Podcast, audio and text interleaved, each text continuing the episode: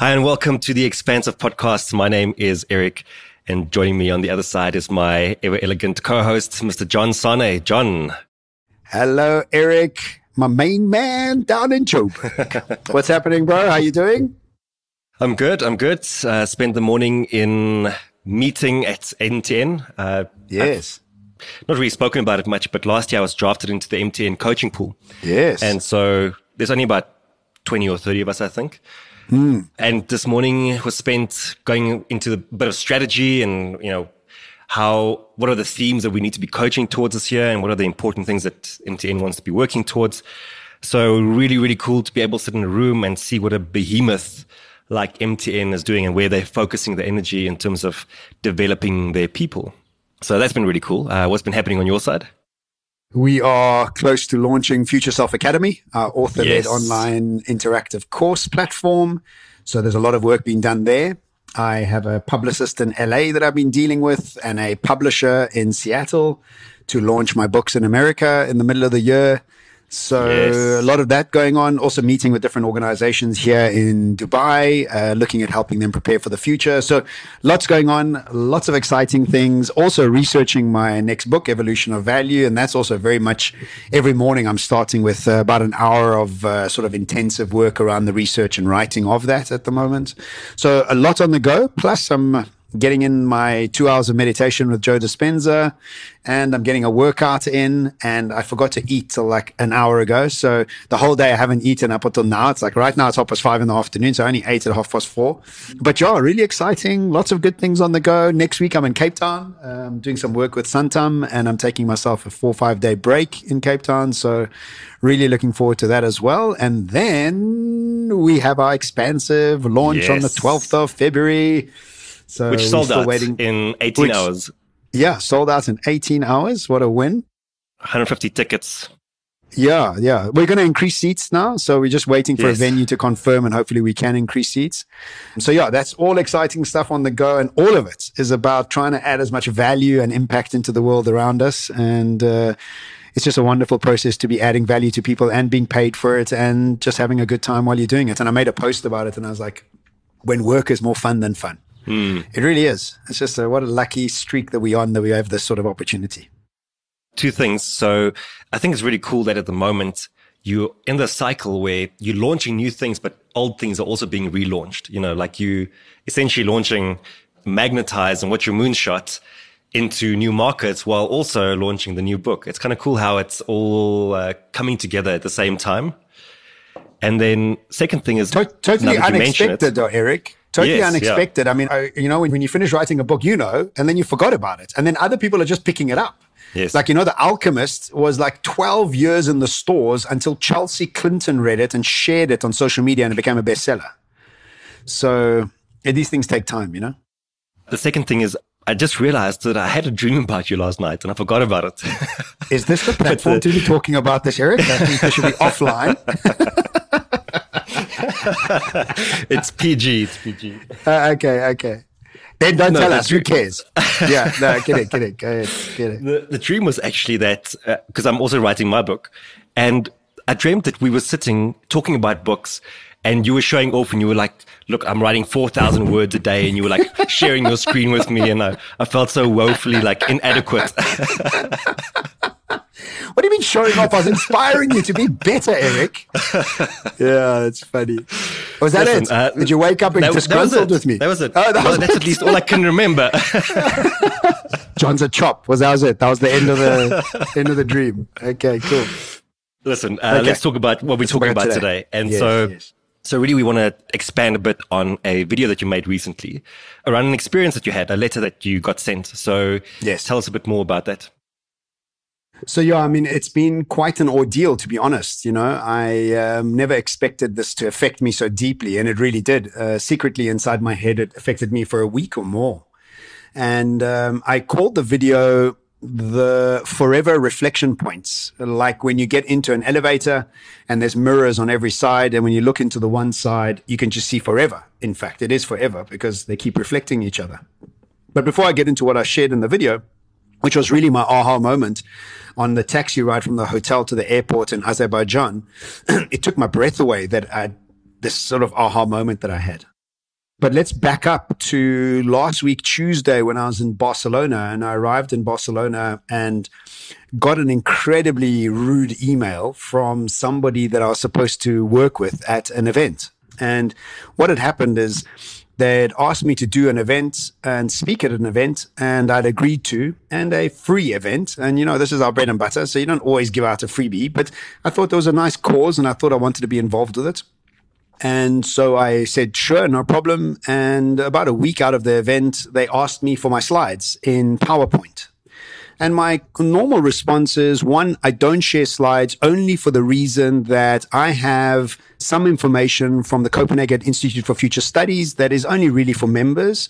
And also, I am constantly upgrading my keynote. So for me to send it to you a week out, I don't know what I'm going to change, how I want to change it. And I really am working to my presentations right to the night before, if not the morning of the presentation. In fact, sometimes I'm sitting in the audience changing things because I want it to be like you, a perfectionist.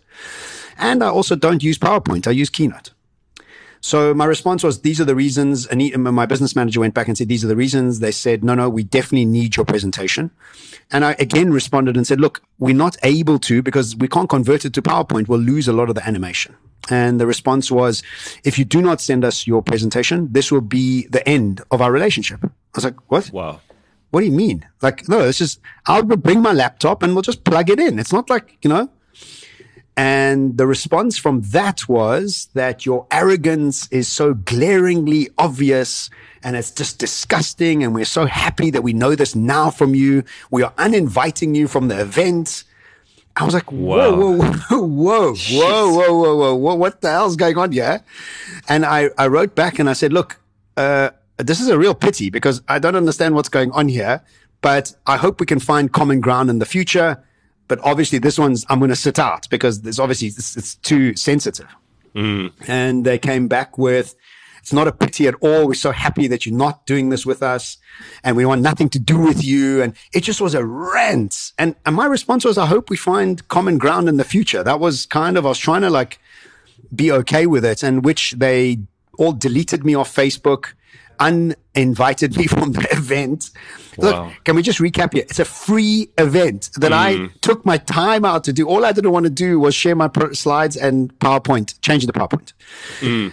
And so I'm in Barcelona for the day, and um, and now my stomach is cold, and I am shocked at this incredible aggressive email. And I cannot understand for the life of me where it came from. Because everybody asked me for slides and my response is always the same. And everybody has come back to me with no problem. We'll work it on on the day. And so this was incredibly surprising. So that day in Barcelona was very, very tough for me because I was questioning, am I like that? I don't understand why somebody would be so aggressive and so cutthroat, you know, like so, like this is the end. I mean, it was just a presentation. I didn't do anything to anybody. So anyway, so I sat with that for a couple of days and it was really painful because it was constantly on my mind, that discussion, and I just couldn't understand what was going on. Plus, there was other people involved with them that took me off social media and I was like, how unelegant and how un just I just couldn't understand what it was all about. And so I made a post on Facebook and I put a picture of myself up and I I said, look, I got this incredibly rude email a couple of days ago. And what I've started to realize is that everybody you meet has a different version of you in their minds. And you can't manage that version. But what I can say is that what he was doing was projecting his own level of arrogance onto me because you can only find what you look for. And it's such an unconscious behavior because if you're conscious, you will understand that you're projecting. And if you're unconscious, well, you just don't understand. And it's his thing, not my thing. And so I've got to also become okay with the fact of not owning it, right? And so that post got, I don't know, 60 different comments and likes and bless all my friends on social media because everybody came and backed me and like and I even got people screenshotting it and sending me WhatsApp. Tell me who they are. We'll go find them. We'll go beat them up. And uh, and like like really cool like funny cool little things that my friends were doing to like back me up. And because I guess you know my my heart is pure. I'm, I do not have ill intention. I really never have Ill, Ill intention with anything that I'm doing especially with building my brand. It's the last thing I want to be able to upset people about you know? Anyway and then I sat with that. And I felt vindicated and I felt that it wasn't my thing. And then I started thinking, and I was walking around Azerbaijan now in Baku, and I'm walking around and I'm thinking to myself, that was too easy. In fact, only saying that you have a different version of yourself in everybody else's mind, and that was his projection, not mine, is too easy because it takes mm. all responsibility off my shoulders. And as I was driving to the airport, I was like, hit me like a ton of bricks is that this is my creation. I have and somehow think this of myself in order for me to have reflected the point of somebody saying it to me. It's also my creation. Yes, he's got his stuff and he's got his issues and don't we all? But if I just make it about his projection, I don't get to look at myself and say, well, how do I improve myself? How do I not come across in that way? How do I not tick somebody off? And how do I know whether I am just protecting my brand or really stepping out and being arrogant? Now, if I just made it his issue, I wouldn't be able to ask that question of myself. Am I protecting my brand? Do I have a strong boundary? Could I have come across to it kinder? Or is it really his stuff?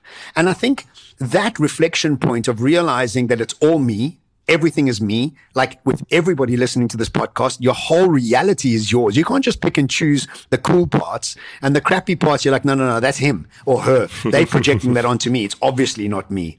And somebody reminded me of something that I've spoken about before and I've practiced it before is a Hawaiian mantra called Ho'oponoponoponopono. And Ho'oponoponopono was made famous in the 1970s when a mental institution in Hawaii was losing employees and they couldn't keep up with hiring new people. So they called a sort of elder from the Hawaiian villages, Dr. Um, Lang. Anyway, they called him in and what he did was he didn't see any patients, but he practiced this Hawaiian mantra and he healed all the patients. And the people, and once this had happened, the clinic closed, and then the press from America, like sort of arrived in Hawaii to try and find out what had happened. And now many books have been written on Ho'oponopono. And there's two very fundamental rules for Ho'oponopono. One is that everything in your reality is your creation. You have to take full responsibility for mm. everything that happens the good, the bad, the ugly, the whole works. The second thing, if you do take responsibility, it means that you can change every interaction, every engagement with anybody and anything that you're having in life. And the four terms that change the energy and the projection of yourself into the world are I'm sorry, please forgive me, thank you, and I love you. And if you're able to look at anybody in your life that has done you wrong, that has illed you in some way, and guess what? We all have people we don't like in our lives, but we are projecting that onto them. And if we can change that and go, you know what? Thank you for teaching me this lesson. Please forgive me for thinking this of you or acting this way to you. I'm sorry for have not seen this in you. And I love you because you're just another human being. Just doing mm. his or her best because we I've done things that I'm not proud of. And I imagine he will one day also think about it and go, well, maybe I was a bit harsh or whatever the case may be. Or maybe he might not. I mean, that's, that's his own growth process. So I did a full circle uh, in about 10 days. I went from deeply hurt as a victim, deeply, I felt like a child that had been shouted to. And then I went into sort of anger which was denial, which is not me, it's him. It's all him. It's his crap. I'm obviously I'm perfect and he's just full of shit. And then I went round to, oh my God, it's all me, actually. and this full circle was such a wonderful understanding of the forever reflection, projection, and self-introspection processes that we have in our lives, you know? And there's many studies coming out now that say to us that reality is actually only created when we open our eyes. When our eyes are closed, reality doesn't even exist because actually reality exists within us, not on the outside, but within us, which is a hell of a concept to try and figure out. I made a video about it a while back and uh, trying to unpack the sort of studies from the University of California around this. And so you know, ultimately, I feel relieved. I feel empathy for him. I feel strong in my boundaries. I am working with my brand. I'm building a global brand and I have a process and a system that stead me well with global brands and organizations and governments. And the fact that I was giving a free talk to somebody and them acting out like that, I'm very clear and confident in my resolve because I didn't go mm. back. I didn't argue and I didn't want to actually do anything like that. But I had to go through the self inspection process and I had to go through that process of taking responsibility for it, which ultimately then releases resentment, releases anger, and gives you all your own power back. And I think that's the most important thing to take away from this podcast is that we create some time for raising our self awareness. And that, like that's the number one thing that starts when you like when you get into the coaching space is that's really what coaching brings to the table is raise your awareness. Mm. And what that then means is what is the impact that you are having on the world and what is the impact the world is having on you. And mm. it's so easy, like you were saying, to kind of fob off what happens to you as, oh, it's their issue and never to sit with it for a little bit longer and ask, well, actually, how did I contribute?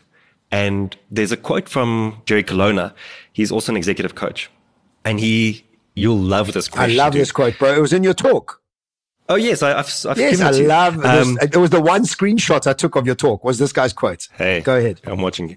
Um, he said, "It's not your quote, Erik, and I haven't used it, but yes, watching watching me. There's something called Google, Erik. Uh, I got it from there, bro." yeah. So anyway, so the quote goes: how are you complicit in creating the things that you say you don't want? And I think that's exactly, and partly how you can reframe it is how are you complicit in allowing the things that you say you don't want? So there's, there's multiple ways of looking at it, but ultimately we are complicit in creating reality. We create the reality. Everything. But, but, but we also co-create it with the people around us. Yes. So I think that's definitely my biggest takeaway from what you've just shared with us is that we have to spend more time thinking about about how things affect us and why they affect us like that. Yeah, I suppose there are these trigger points, and yeah. obviously deep down inside, I have this sort of understanding of myself somewhere that I have to unpack. Mm. You know, and we mm. all have this personality trait in us that doesn't like ourselves at some level. And uh, we have to heal those, however deep they are, because ultimately you're stuck with yourself for life. And what are you just going to like the person you are? You have to make peace mm. with it, you know? And there's certain traits in my personality that I can be better at. Absolutely. And there's certain traits that these sort of, they deemed negative by other people. But truth is, is look, my intentions are always pure. And that's really what it's about. And I love Grant Cardone's quote. I don't really like much about Grant Cardone except this quote. And he says, um, there are no haters out there. There's only quitters. Mm. People who've quit on their own dreams and hating on everybody else who's now achieving their mm. dreams. And mm. I think ultimately, you know, I think my, my, uh, my career has been successful and it can either inspire people or turn them totally off to me. And that's just a natural reaction. And honestly, I've done that as well with people that are very successful. I've also done that. It was like a defense mechanism that I don't want to engage with them and I'd rather talk crap about them than actually be inspired by them. And that's just something that's a human nature that we have to become aware of, you know? Mm. But you know what? Ultimately, I think my, my last takeaway yep. on that, sorry, Erik, is every time I project now, I'm like, what you doing, dude? What are you mm. projecting on there? Mm. What do you, what do you think? That's not what's going on there. This is your thing that you're having a conversation with in your own head. Get out of the way. Get out of your own way. Mm. Stop doing that. Send them love. Whatever the case may be, stop projecting. So that's been the biggest lesson for me. Dude, and I'll actually just leave it right there. I think that that sums it up perfectly. Great. Cheers, man. Thank you for sharing. Thanks, everybody. Thanks all the listeners. And uh, we'll chat to you guys soon. There we go. Thank you. Bye bye. Okay. Ciao.